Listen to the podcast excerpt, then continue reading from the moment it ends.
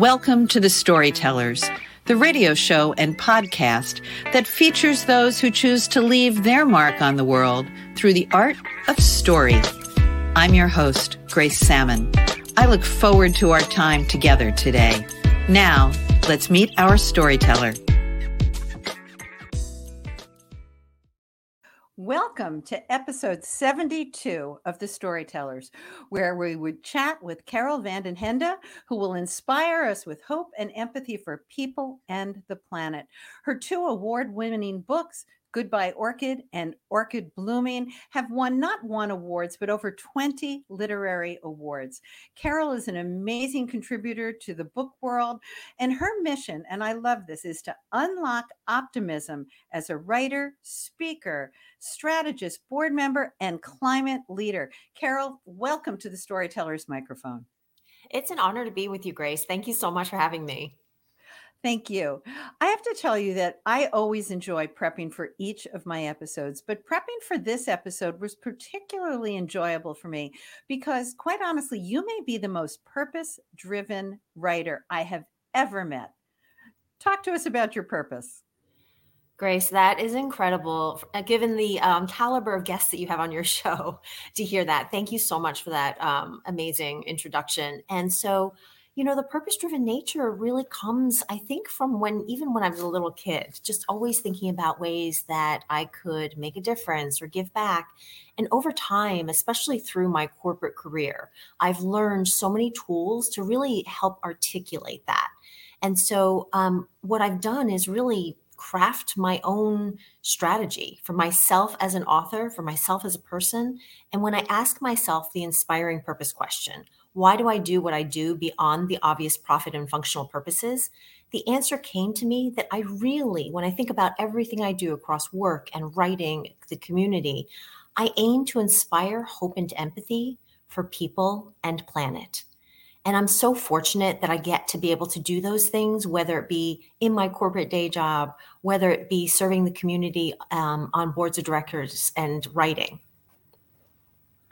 I'm impressed even that you have that purpose driven question. So rephrase the purpose driven question or say it again for us, because I bet a lot of people just by asking the question that concretely could already move their football down the field, if you will. This is a question that I often ask authors when I'm working with them. So I've been speaking at writers' conferences for the last eight or 10 years. One of my foundational courses that I teach is called is around author brand. And it's um, the question is, why does brand matter? Why do readers care? And I walk people through a framework to think about their brand. And at the center of that framework, such a linchpin question is what I call an inspiring purpose question. And it is such a seemingly simple question, one that we can ask ourselves, you know, and could maybe even shift over time. It's definitely worth the time asking ourselves this question What is the reason I do what I do beyond the obvious profit and functional purposes. Because, of course, we can say maybe people say they go to work for the money. You know, that's an obvious profit or functional purpose, but really thinking about our deeper why. This always reminds me of Simon Sinek's work. You're, you're probably familiar with, you know, his thinking about really clarifying the why before the what and the how.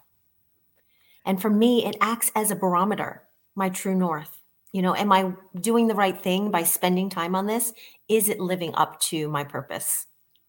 And I love that it also gives us pause because, especially in the writing community, you know, we're doing that next Facebook post, we're doing that next social media engagement or whatever it is. And I think that question, so beautifully stated by you, Carol, has us saying, am I doing the right thing? Am I following that true north? Or I am, I may be working very hard. I may be very, very busy, but is it feeding my soul? And is it bringing empathy for other people and the planet? So let's dive into a little bit because there's so much I want to talk to you about today. But tell us about your two books, beautifully written, heartwarming, and heart wrenching at the same time. It's really true. And readers have told me that. I would love to introduce you and your readers to both Orchid Blooming, in which we meet character Orchid Page. She's 27 when we meet her. She's a marketer in the beauty industry. And what's really marked her life is tragedy. At a young age, she lost her parents, and witnessing their death has been a trauma that she's carried into adulthood. And now she is she's half Asian, so her um, mom is Chinese by ancestry, and her um, dad is from England. And so, just like my twins are half Asian, she is half Asian as well.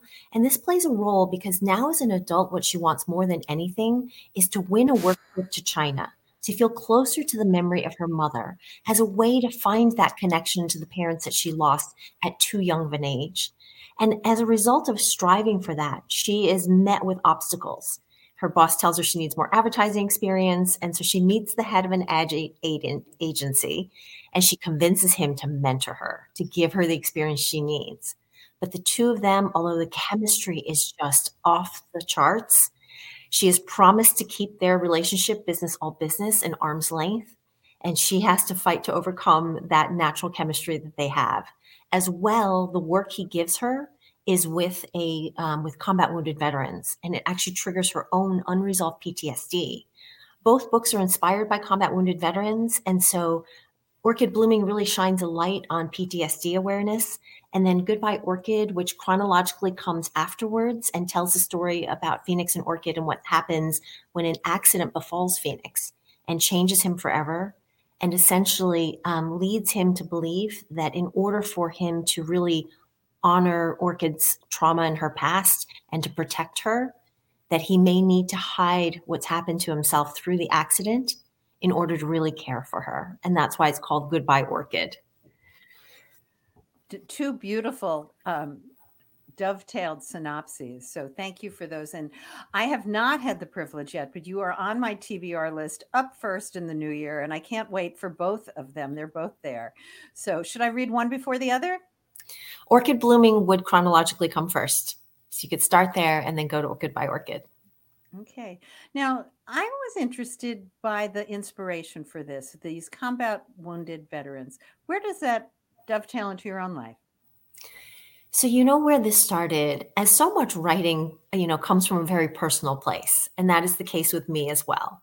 So I've always loved literature and I've always penned stories even as a little kid, but didn't really think of myself as an author until we came to a time in our lives that we were having my husband and I were having a hard time with one of our twins.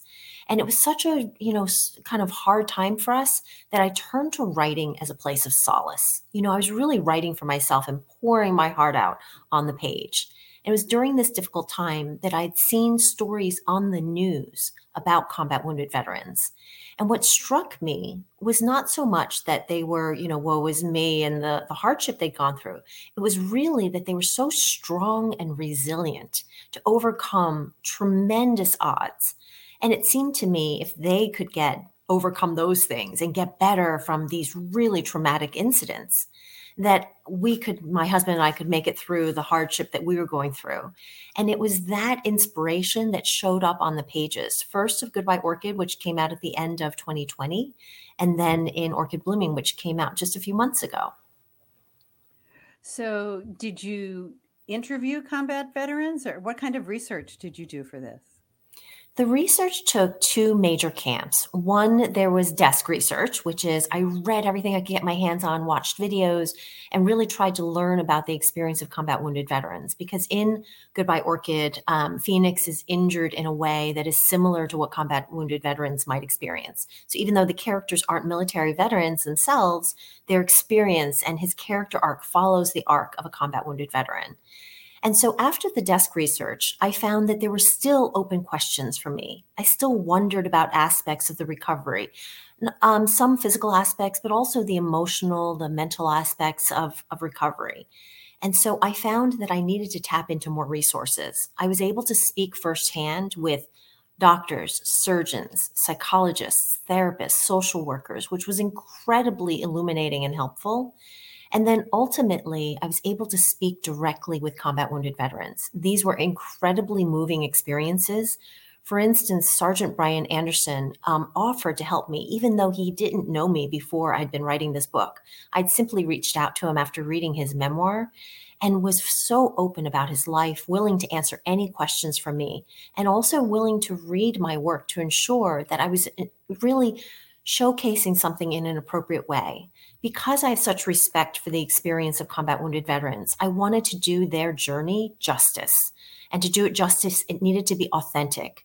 And it meant so much to me to have combat wounded veterans as sensitivity readers to ensure that the storytelling was, you know, really true to what um, the experience of combat wounded veterans. And Bryan, he's just such an inspiring per- person.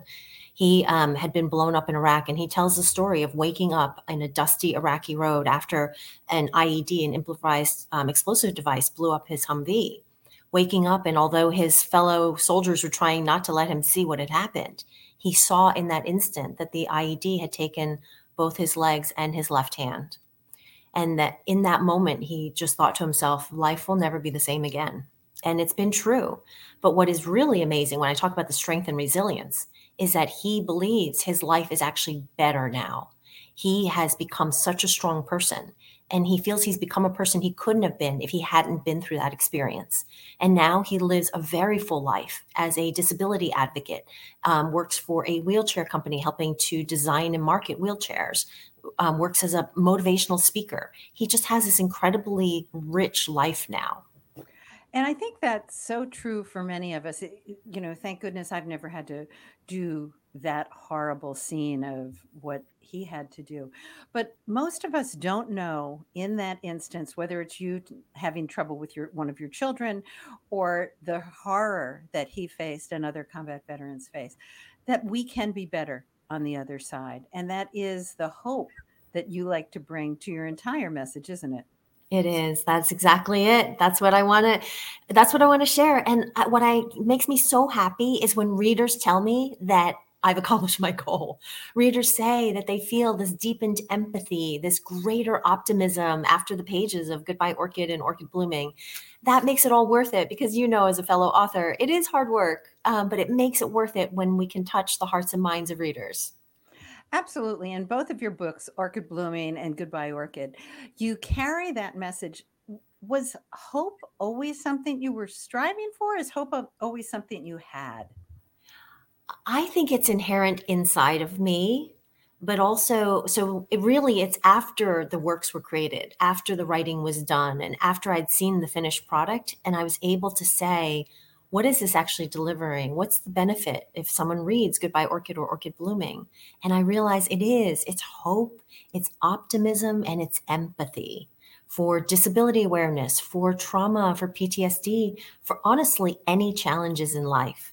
But I do think it comes, it stems from somewhere deep inside of me to start with, that I tend to have an optimistic outlook that i'm looking for the positive in things because that just seems like a better you know approach than the opposite well, I agree. And, you know, I think any of us who have been touched with me- mental illness in our families or within our friends, we also know that that gift of optimism is a gift that not every, you know, every people struggle with various things. So I too always look for the good and I'm optimistic, but I also um, realize that for some people, books like your own are such a huge help because they let people see into a window that may not be their normal view to have that um, opportunity.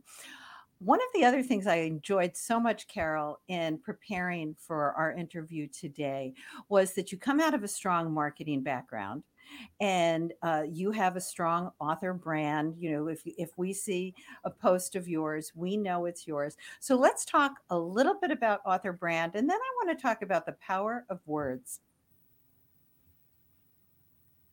Go Good. ahead and tell us about brand Okay, yeah. So, author brand, I mean, I speak about this topic, and I was just speaking with a writers group out in California. I've been speaking at multiple conferences this year. I was at Novelist Inc. and IBPA. I really enjoy speaking. And author brand is such a foundational topic to talk about. And I think that because sometimes people who speak at writers' conferences aren't marketers by trade, they conflate a few concepts and they talk about brand and branding in the same breath. And sometimes it causes confusion among authors. And so, my mission when I speak at writers' conferences is to try to demystify marketing and to really simplify so that author brand, we can simplify it down to one word. It's really our promise. What's our promise to our readers? They come to the page, we're asking them to spend hours with our work. What are we delivering as a result? And so I help authors through this process by asking themselves five, you know, sim- seemingly simple questions, but they require some deep thought to really articulate their brand promise. And then they can think about the visual identity or the branding and how that might show up on a social media post or on a website or in how you might dress to represent your brand. Yeah. So that's it. That's how I think about it. Well, it's so important. And I fell into brand, if you will. For me, you will, you know, my work is all about it. And I love you just helped me clarify something in my own mind. All of my writing and my work is about how do people leave their mark on the world? Is it through the art of story or is it through the art of volunteerism or what how do we leave our mark on the world? And that's why people will always see the handprints behind me because it mm-hmm. is about so those are the two things. So, so thank you. You just helped me. I didn't have to take your course but i would love to because my brand is how do we leave our mark on the world? And then the visual is that. So thank you. That was hugely helpful and I hope helpful to some of our authors as well. You are a marketer, uh, and that's where you come from professionally. How has that helped you um, in the selling of your two amazing books, Orchid Blooming and Goodbye Orchid? The marketing background has been so helpful, and I have loved my careers in marketing and strategy. And now I sit on the digital technologies leadership team governing digital um, transformation, as well as working on digital for sustainability um, the marketing has been really helpful. I've loved, you know, marketing brands around the world like M and M's and Twix and Three mm-hmm. Musketeers and Milky Way and some really, you know, household favorites. It has helped me in terms of thinking about the why behind what I do and then how to do it. So beyond author brand, there's also visual identity. And then there's how do you create marketing platforms? How do you find and reach and engage readers and really, you know, kind of bring them along the path to getting to know you? I think this is what readers are seeking is to find not just the work itself, but to know authors. And this is probably an evolution that hadn't always been the case. I find when I was growing up reading authors I loved, I didn't feel like they were so attainable or reachable or that I could have a one to one relationship with them. But nowadays, I think readers expect to be able to get to know the authors. Now, of course, there are exceptions and, and that's fine. But I think when authors do allow a bit of their authentic selves to show through, that can be a really wonderful way to make a connection with a reader. And in fact, I talk about that in my author brand class because sometimes authors shy away from the idea of marketing. They don't like the idea of brand because they think it's about artifice and they think that they have to be someone that they're not. But actually, that authenticity will shine through and will create that connection and that engagement. And that idea of vulnerability, right? Whether it's, mm-hmm. um, in a social media post or whether it's back to your books that idea of you know you're laying flat out in the middle of a road and you are so vulnerable. Mm. i read something that you spoke about recently which was about the power of words and i think any of us in the author community and the reading community as well loves it when an author gets the words just right. And i loved that you like myself love to be able to bring a reader to tears and uh, there's something very manipulative about that, um, but delightfully manipulative. So, talk about your love of being able to bring your readers to tears. It sounds so terrible when we put it that way. It sounds so like cold hearted. But actually, I think the reason we as authors love that is because it means that we're able to touch someone that we can evoke emotion and how powerful to be able to do that using you know the combination of 26 letters that's what we're that that those are our tools. And to be able to evoke emotion with something that um, is also used to in technical journals in you know all other kinds of ways that is a gift to be able to evoke that emotion in fiction. And i remember the first time that i realized that goodbye orchid should be on the path to publication instead of just writing for myself which is what i originally thought. I thought i was writing for myself.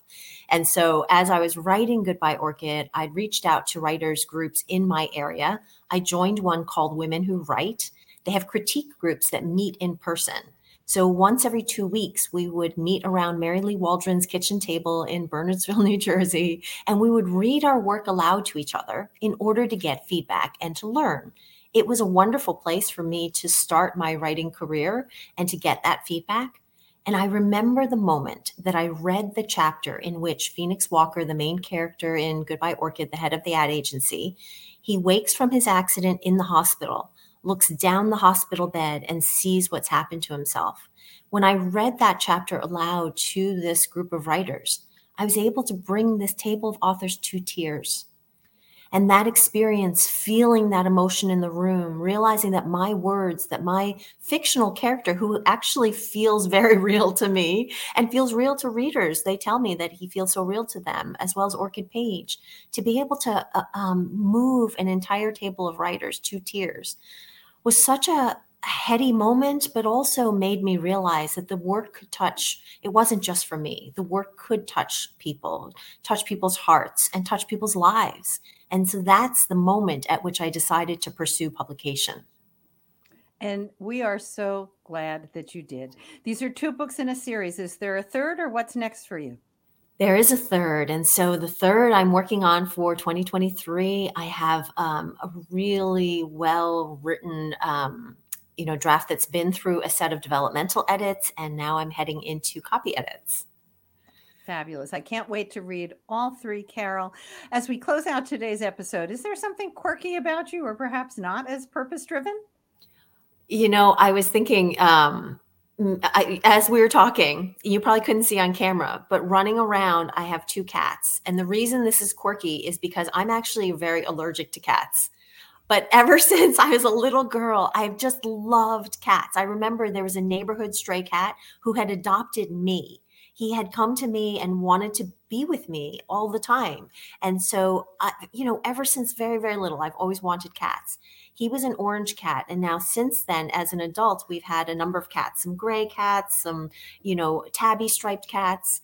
Just earlier this year, we found out that we were um, chosen to have these two kittens who are orange again. So now I feel like it's come full circle. You know, my very first orange cat, and now I have two orange cats. These two are Siberian, so they're supposed to be more hypoallergenic than other cats. And so that helps um, me deal with my allergies. I can live with them and be okay. So I'm willing to go through great lengths, I guess, is the quirky part, despite my allergies, having two cats in the house. Well, this is wonderful. Carol Van Den Hende, you have been an amazing storyteller. Your book, Goodbye Orchid and Orchid Blooming, amazing on my um, TBR for the very start of the new year. Thank you for being with me today. Thank you so much, Grace. Take care. You do as well. This has been a copyrighted episode of The Storytellers by Grace Sammon and Authors on the Air, Global Radio Network. That concludes this episode of The Storytellers. I'm so glad you could be part of the story today. I hope you share the stories, tell your own, and come back for another episode because when our stories are told, everything changes. I'm Grace Sammon.